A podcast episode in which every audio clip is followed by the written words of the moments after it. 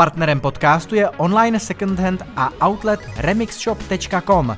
Oblékejte se udržitelně a nakupujte do konce října s kódem MIX40. Sleva 40% platí pro první nákup. Posloucháte podcast týdeníku Respekt. Dnes o moci a vlivu na trhu s výtvarným uměním a jednom ambiciozním galeristovi, kterému hrozí 8 let vězení po tom, co se zapletl z politiky a vyděrači. Bojíte se, že půjdete do vězení? Absolutně ne. Já jsem cítím opravdu vedený. Přinášíme příběh Jana Třeštíka. Podnětný poslech vám přeje Štěpán Sedláček. Ve studiu vítám vedoucího kulturní rubriky Jana H. Vytvara. Ahoj Honzo. Ahoj. Já myslím, že většinu lidí Respekt s pořadovým číslem 38 na první dobrou eh, zaujme hlavním tématem, kterým jsou blížící se volby na Slovensku. Eh, to se v časopise opírá o dvě silné reportáže od Ivany Svobodové a Marka Švehly, ale čtenáři v rubrice Kontext najdou také další velký článek eh, a ten si napsal ty s Ondřejem Kundrou s titulkem A pak přišel Mengele. Tak celý ten článek je profilovým příběhem 43-letého šéfa karlínské Hauch Galery Jana Třeštíka, který ale v určitém momentu narazil na postavu, které se přezdívá Mengele. Tak eh, kdo to je a co se stalo? To je taková bizarní Bizarní věc, eh, Mengele, alespoň jak eh, tvrdí Jan Třeštík, když jsme se s ním s Ondřem setkali v jeho galerii, kde jsme si docela hodně, několik hodin povídali o tom jeho případu, tak eh, on říká, že obraz, kvůli kterýmu teď dostal eh, u soudu 8 let odvolal se, takže to je nepromocný rozsudek a soud tvrdí, že vlastně ho spronevěřil, protože ho koupil pro jednoho kupce, ale místo, aby mu ho dal, tak eh, to dal do zástavy jinému svýmu obchodnímu partnerovi. No a on se u toho soudu hájil tím, že to tomu jinému obchodnímu partneru nedal do zástavy, ale že čelil vydírání od toho druhého obchodního partnera. Přišel, uh, řekl, tenhle ten obraz mi prostě dáš, já jsem řekl, vem si cokoliv jiného a neber si to. Proč se vybral zrovna Kandinský? To on tak Protože věděl, že já jsem byl takový trošku kůžuba, tak jsem se tím samozřejmě koupil, když jsem koupil drahý obrazy, to, tak Varhova se asi hodně nemohl, když měl 7 metrů a vesel na Kings té době. Zase, že mě fakt že opravdu měl to bufru, jak to fakt dělal, tak ten člověk nedostal u krejčíře ten člověk dělal eh, podržtašku Krejčířovi, Starkovi, prostě lidem lidem. Já se ani nemyslím, že je nějakou a priori jakoby, uh, nějaká stůra. Ale ten mamon, ten mamon v momentě, kdy prostě měl cizí obraz za 200 milionů korun, pak říkal každý měsíc, že chce milion navrh, milion navrh.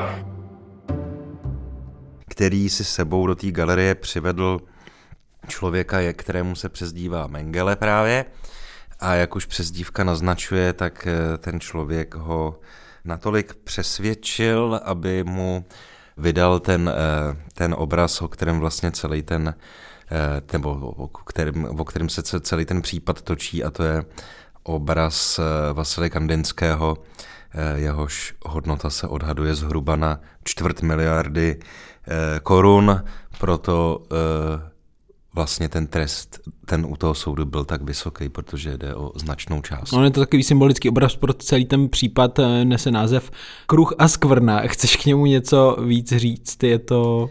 Je to taková abstraktní paráda, která eh, by udělala radost eh, jakémukoliv sběrateli, který se chce pochlubit skutečně významným uměleckým dílem. Já osobně bych za něj 4 miliardy korun upřímně řečeno nedal, i, i, i kdybych je teda náhodou měl.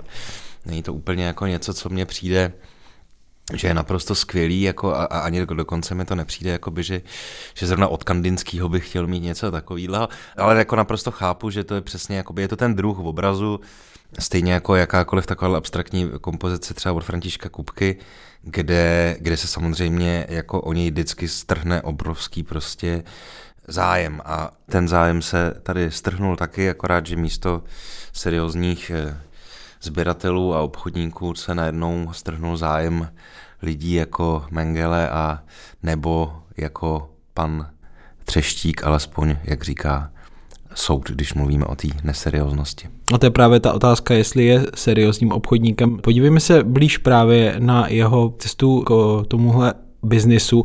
Vzpomeneš si, když se poprvé objevil na umělecké scéně Jan Třeštík, kdy jsi na ní poprvé narazil? Co, co tehdy? Já, já jsem na, na tohle jméno narazil někdy v tom roce 2000 sedm, osm, kdy on uh, si otevřel v Praze soukromou Prince Prager, která mě vlastně zaujala tím, že, že ona sídlila v Holešovicích v prostoru, kde dřív eh, původně, což si spousta lidí možná ani neví už nebo nepamatuje, kde původně sídlila Meat Factory Davida Černýho.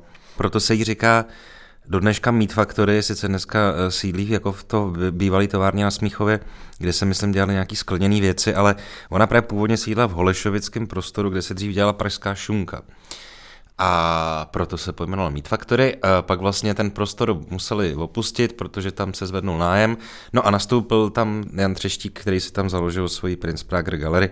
Takový poměrně jako hezký, komorní, ale eh, s luxusní nabídkou, nebo eh, tehdy ještě velmi jako příznivou, ale jako fakt jako skvělých men, jako byl třeba Josef Bolf nebo eh, sourozenci Hoškovi, prostě takový mladý nastupující jména, který dneska, eh, zvlášť v případě Bolfa, jsou fakt jako skutečný fakt jako hvězdy. Eh, takže tehdy jsem tam to jméno jako zaznamenal poprvé. Pak samozřejmě, když se za dva roky otevíral Gask eh, v Kultní hoře, Galerie Středočeského kraje, tak a najednou on, on, on tam se objevil v pozici jejího ředitele, což bylo jako vlastně dost překvapivý.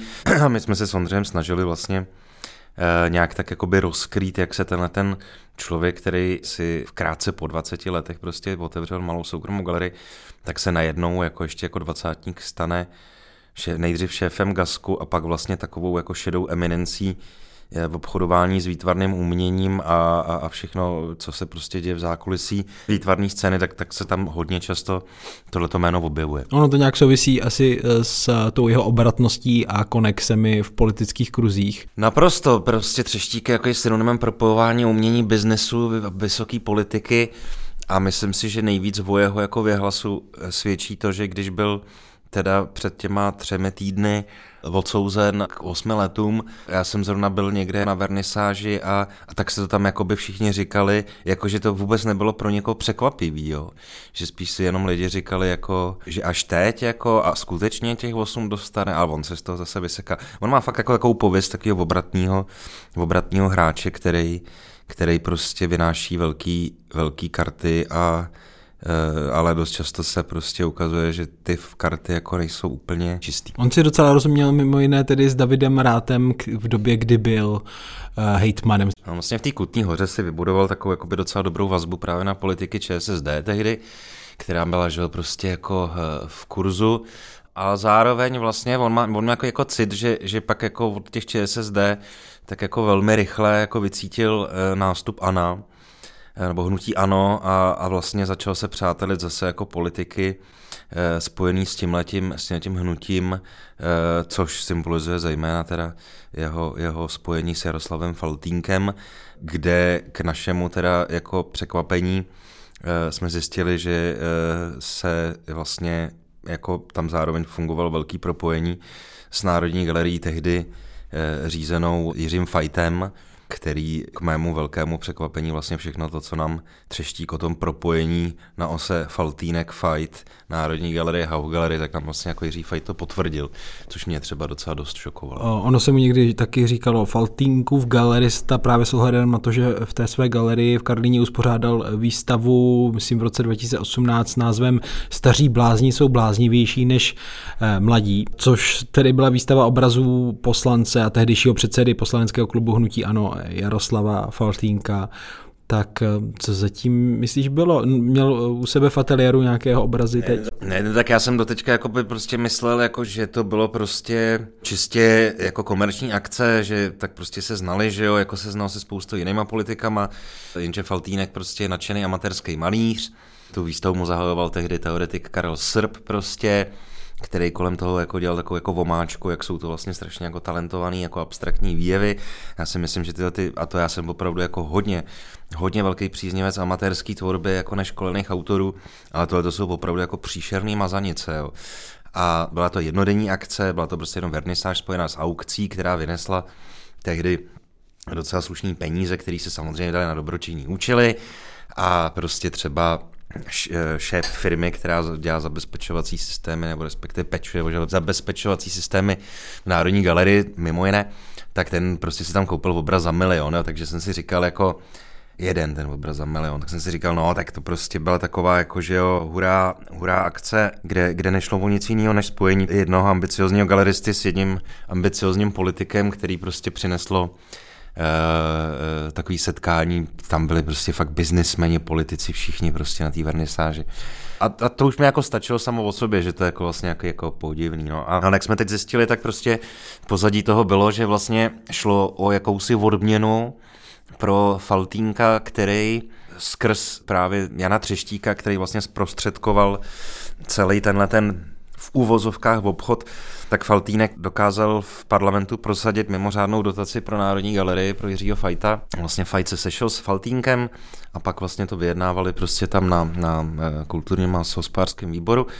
Ta dotace byla něco přes 30 milionů korun, mimo jiné se za ní za eh, asi myslím 18 nebo 12, teď nevím, milionů se nakoupilo ze současné umění do jako mimořádný akviziční program, protože Národní galerie dlouhodobě nemá na kupování umění. No a Faltínek měl během toho jednání vznést jakýsi nápad, že by třeba teda, když sehnal pro tu Národní galerii tyhle ty peníze, tak že by třeba mohl mít jako nějakou teda výstavu v Národní galerii, což eh, Jiří Fajt jako okamžitě odmítl. A jak říká Jan Třeštík, takže to spadlo na mě a prostě takže udělal eh, tu akci právě u sebe jako jakousi odměnu. On tvrdí, že eh, Jiří Fajt slíbil jí zahájit a na poslední chvíli si to rozmyslel a nepřišel na to zahájení. Eh, Fight tohle to vyvrací a, a, a říká, že, že nic takového nesliboval. Takže, no ale i tak je to prostě takový jako z mýho pohledu jako, no, zvláštní, hodně zvláštní. Moje zkušenost s politikama, ať je to Andrej Babiš, ať je to Jarda Faltýnek, ať je to Hamáček, to je vlastně jedno úplně kdo, hmm. tak je, je strašně demonizovaná Prostě ty, jako ty lidi jsou opravdu demonizovaný. Tahle ta výstava k jeho narozeninám, mimochodem, tak za A neměla být vůbec u mě, a za druhý to měla být soukromá akce pro nějakých 100 prostě kamarádů. Podle mě to prostě si nikdo jako vůbec ani jako v té době, když tady prostě dělala ta akce, nepředstavil, že by prostě byl kolem toho takový jako halo, hmm. kdo se tady jako sejde, tak lidí přišlo 650. Proč přišlo 650 e, lidí? No, protože samozřejmě ano. Prostě Faltínek je mocný v té době, že Byl mocný, prostě se to rozstřihlo. Jasně, byla to nějaká jako demonstrace eh, v tomto ohledu jako, jako hm, nějakého vlivu prostě to, ale s tím já jako nemám fakt nic jako společného, já jsem prostě jako, jako fakt kamarád, prostě jako kamarád, ne jako galerista, prostě poskytl na jeden večer pro jeho narozeniny tenhle ten prostor. Já jsem podcenil, jaký to může vyvolat e, obrovský jakoby zájem, ať už mediální nebo i těch lidí. Tenhle celý Třeštíchův příběh ti přijde v něčem eh, symbolický pro, pro právě to dění na umělecké sféře nebo v obchodě s uměním v Česku? Jako já doufám, že zase tak jako úplně ne, no. Jako, to je právě ta otázka, jestli to je nějaké úplně nějaká výstřednost nebo... Na trhu s, jako s výtvarným uměním se dějou jakoby opravdu hodně divné věci. Uh, ale většinou je to, se to týká prostě nějakého jiného segmentu, dejme tomu umění, než který já sleduju. Týká se to nějakých jako aukčních domů a jako velkých prostě uh, obchodních transakcí, spekulací a tak. U toho Třeštíka bylo zajímavé, že on zároveň do toho jakoby dokázal propojovat jako ten svět toho kvalitního současného umění, což vlastně ty ostatní lidi nedělají. A proto jsem na to jeho jméno taky narážel častěji. A já si myslím, že to je v tom současném umění. Eh, mimochodem, on si koupil, že jo, teď v červnu, jak jsem zjistil, eh, v Arthouse Hejtmánek, tak si koupil svého někdejšího umělce, který ho zastupoval, a to je ten zmíněný Josef Bolf tak ten obraz si koupil za milion korun jo, v červnu, což je nejdražší dílo jako letošního teda roku současný, který se jak, jak prodal absolutní samozřejmě Wolfův rekord aukční. Takže on jako zároveň jako dělal tyhle ty kvalitní věci nebo nebyl spojený s nima a já si myslím, že tam na tom současném umění, na tom trhu se současným uměním je to naštěstí výjimka. Neznám, neznám takovýhle jako uh, případy, kde by uh, kde by najednou docházelo k eh, vydírání prostě, eh, nebo respektive, jak Třeštík říká, k vydírání, k nějakým, k nějakým prostě eh, zákulisním věcem, který končí u soudu a končí trestem 8 let na tvrdo. Jo. To, to, to, si, to doufám, že je opravdu jako velká výjimka a jak ten galerijní provoz jako sleduju, tak tam jako opravdu lidi nemají zdaleka takhle velký ambice jako třeštík, takže Eh, myslím, že ani k takovým jako šílenostem jako nemůže docházet. No ale ono to není poprvé, co skončil Třešník před soudem. V roce 2012 právě dostal čtyřměsíční podmínku za pokus o nelegální vývoz obrazu. To bylo tedy v době, kdy vedl Gask. Co tahle historka vypovídá o tom jeho stylu? Tak ono těch jako právě soudů, kde se jako objevuje jméno Jan Třeštík, tak proběhl poměrně jako hodně. Jo. Uh, Jan Třeštík jako má jako dar, že on se pohybuje kolem jako takových velkých, velkých obchodů, který k jeho jako bohužel jako uh, smůle se dost často zároveň střetávají s nějakým veřejným sektorem, takže jsou jako sledovanější, než on si myslí. Eh, prostě v případě Gasku si myslím, že on, kdyby nebyl ve funkci teda ředitele tý, eh, toho Gasku, tak jakože by možná ten, eh, nebo určitě by nebyl ten případ sledovaný s takovou pozorností. Tam prostě šlo o to, že ho někdo požádal o vyvezení eh, velmi ceného obrazu, na který se eh, prostě vztahovala podmínka, že vlastně po tom vývozu toho obrazu na kamkoliv, prostě do zahraničí, takže může rozhodovat pouze Národní eh, galerie anebo Moravská galerie.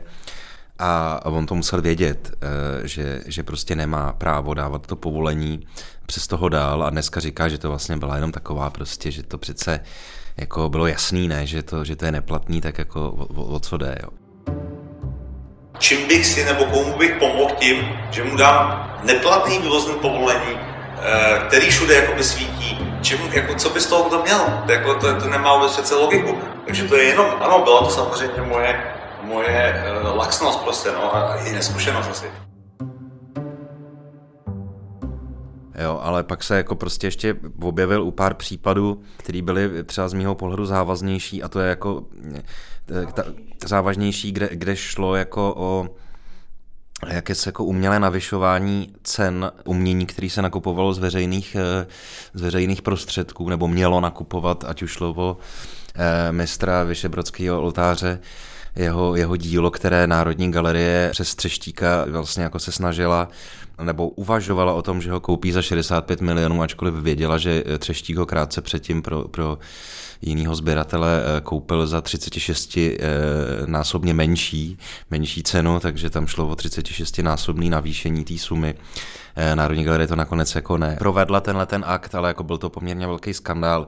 A stejně tak se jméno Jana Třeštíka vyskytlo při různých, při různých dražbách starých tisků, na který on se taky specializuje a kde, kde prostě zase třeba figurovala Národní knihovna a, a vlastně vyšetřovalo se, jestli ta cena, za kterou se to prodalo, tak byla adekvátní hodnotě toho, toho díla a nešlo tam třeba o to, že se ta, ta astronomická částka pak rozdělovala mezi, mezi lidi, kteří se tam jako vzájemně uh, uměle přepláceli na té dražbě a tak. Každopádně v případě toho, uh, tohoto obrazu kandinského jde o víc. A mě to je strašně samozřejmě trapný, že Já se cítím extrémně prostě blbě, protože jsem prostě, ano, možná udělal chybu, že nezavolal na policii, já si nemyslím, že jsem měl volat policii, měl jsem udělat něco možná jiného, ale neměl jsem prostě dopustit, aby ten člověk někdy dostal do ruky. Bojíte se, že půjdete do vězení? Absolutně ne. Myslíte si, že to ten odvolací Absolutně eh, věřím, soud zvrátí? Absolutně věřím v tom, že eh, ta spravedlnost jako toho právního systému a státu tady funguje. A v tomhle konkrétním případě je to naprosto nemyslitelné. Nejenom otázka viny, to je, já se cítím opravdu neviny, ale otázka bez toho trestu, který je úplně absurdní teď to dobře chápu, tak bude čekat na ten pravomocný, tedy rozsudek. On se odvolal, takže poběží nějaký odvolací řízení, kde on bude dokazovat vlastně, že že k tomu, eh, že ten obraz nepředal tomu pravoplatnému majiteli, pro kterého, eh, pro kterýho ho koupil, takže byl donucen právě eh, tím svým jiným obchodním partnerem, který to je, nebo prodejce luxusních aut, jo, který, který právě jako má ve svých službách toho muže jménem Mengele. A ten obraz teda dneska je někde v sejfu na soudě, ten je zajištěný a vlastně teď se ještě navíc jako teda soudně řeší vlastně komu, komu dneska vlastně teda jako právně patří, což je taky složitá otázka, ale no, jako já jsem zvědavý, jak se ten, ten případ rozmotá, protože tam do toho ještě pak začínají figurovat jako úplně jako, jako svět, který člověk zná spíš z nějakých jako detektivek jako z 90. let, jo. Najednou se tam objevuje prostě kasíno eh, na, na českých hranicích prostě u Rozvadova kde je obrovská jako prostě galerie, kde právě vysejí takovýhle jako světoznámí jako umělci, jako je třeba Varhol a tak a, a to tam prostě má jeden soukromý businessman, který tam vo, vozí prostě klienty, aby si zahráli v kasínu, podívali se na pěkný obrazy a něco tam nechali. No a tak jako do tohohle světa se Jan Třeštík tak nějak jako velmi, velmi namočil, velmi zapojil. No a výsledkem je prostě teď teda nepromocně, nepromocně 8 let a srážka s panem Mengelem, kterou mu nepřeju teda. No a řekl bys, že eh, v sázce je kromě toho vězení, možnosti, že bude opravdu několik let za mřížemi, i je ještě jeho pověst a důvěra, která asi v téhle branži v obchodování s uměním je důležitá, nebo to je vlastně už něco, co, o co už přišel? Já si myslím, že jsou to dva světy. Jo. Jeden svět je svět té výtvarné scény, která jako by prostě seriózní výtvarné scény, která si myslím, že jako už si pár, jako dlouho už o něm myslí a ví svoje. A já, co znám lidi, kteří se pohybují třeba i v tom soukromém biznesu, jako obchodování s obrazama, tak jako řadu z nich, co vím, tak pro ně jméno Třeštík je tabu totálně, jo, že, že prostě ne, ne, ne s takovými lidmi prostě se nespolupracuje a, a nechceme se ani o nich bavit. No ale pak je prostě svět toho obchodování s tím uměním, kde se prostě pohybují lidi jako prostě majitelé stavebních firm, uh, developři nejboha, jako jeden z nejbohatších tady prostě lidí v republice.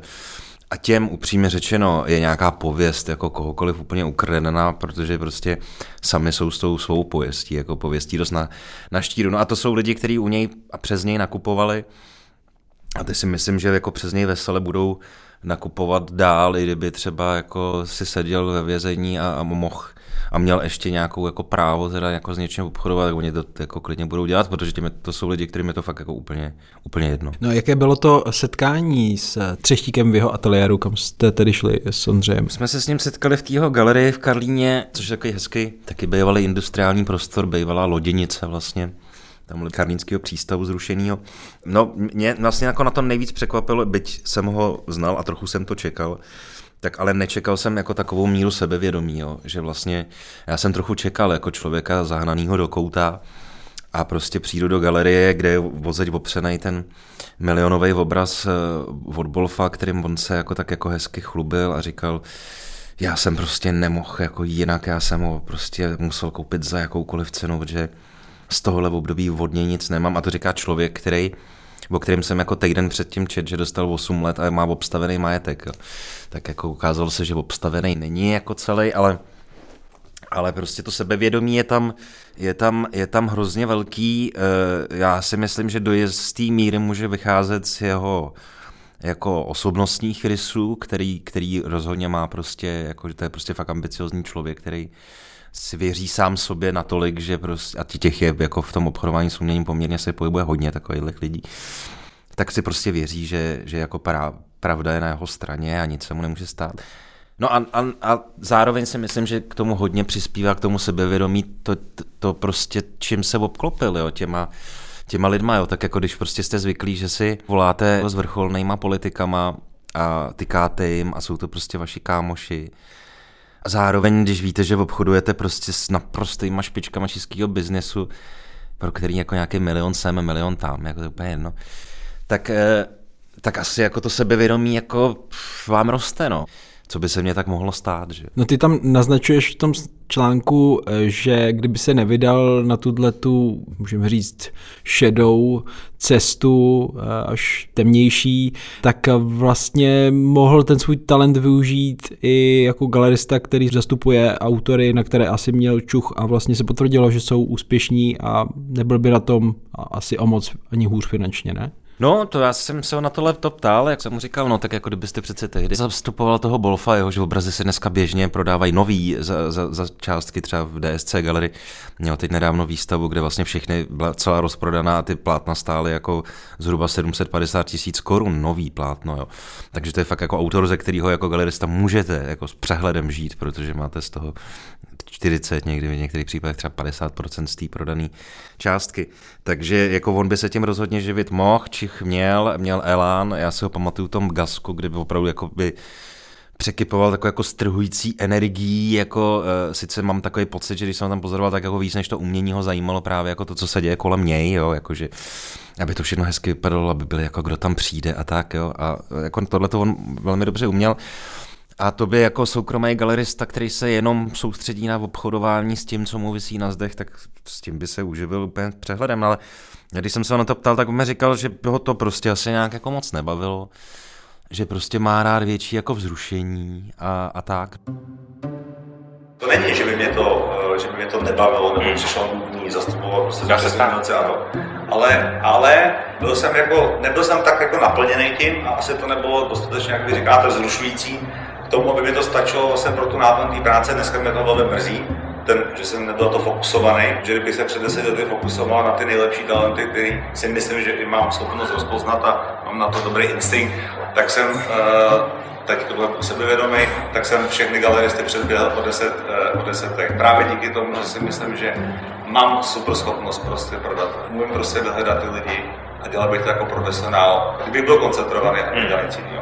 Tuhle šanci jsem ztratil, to je pravda.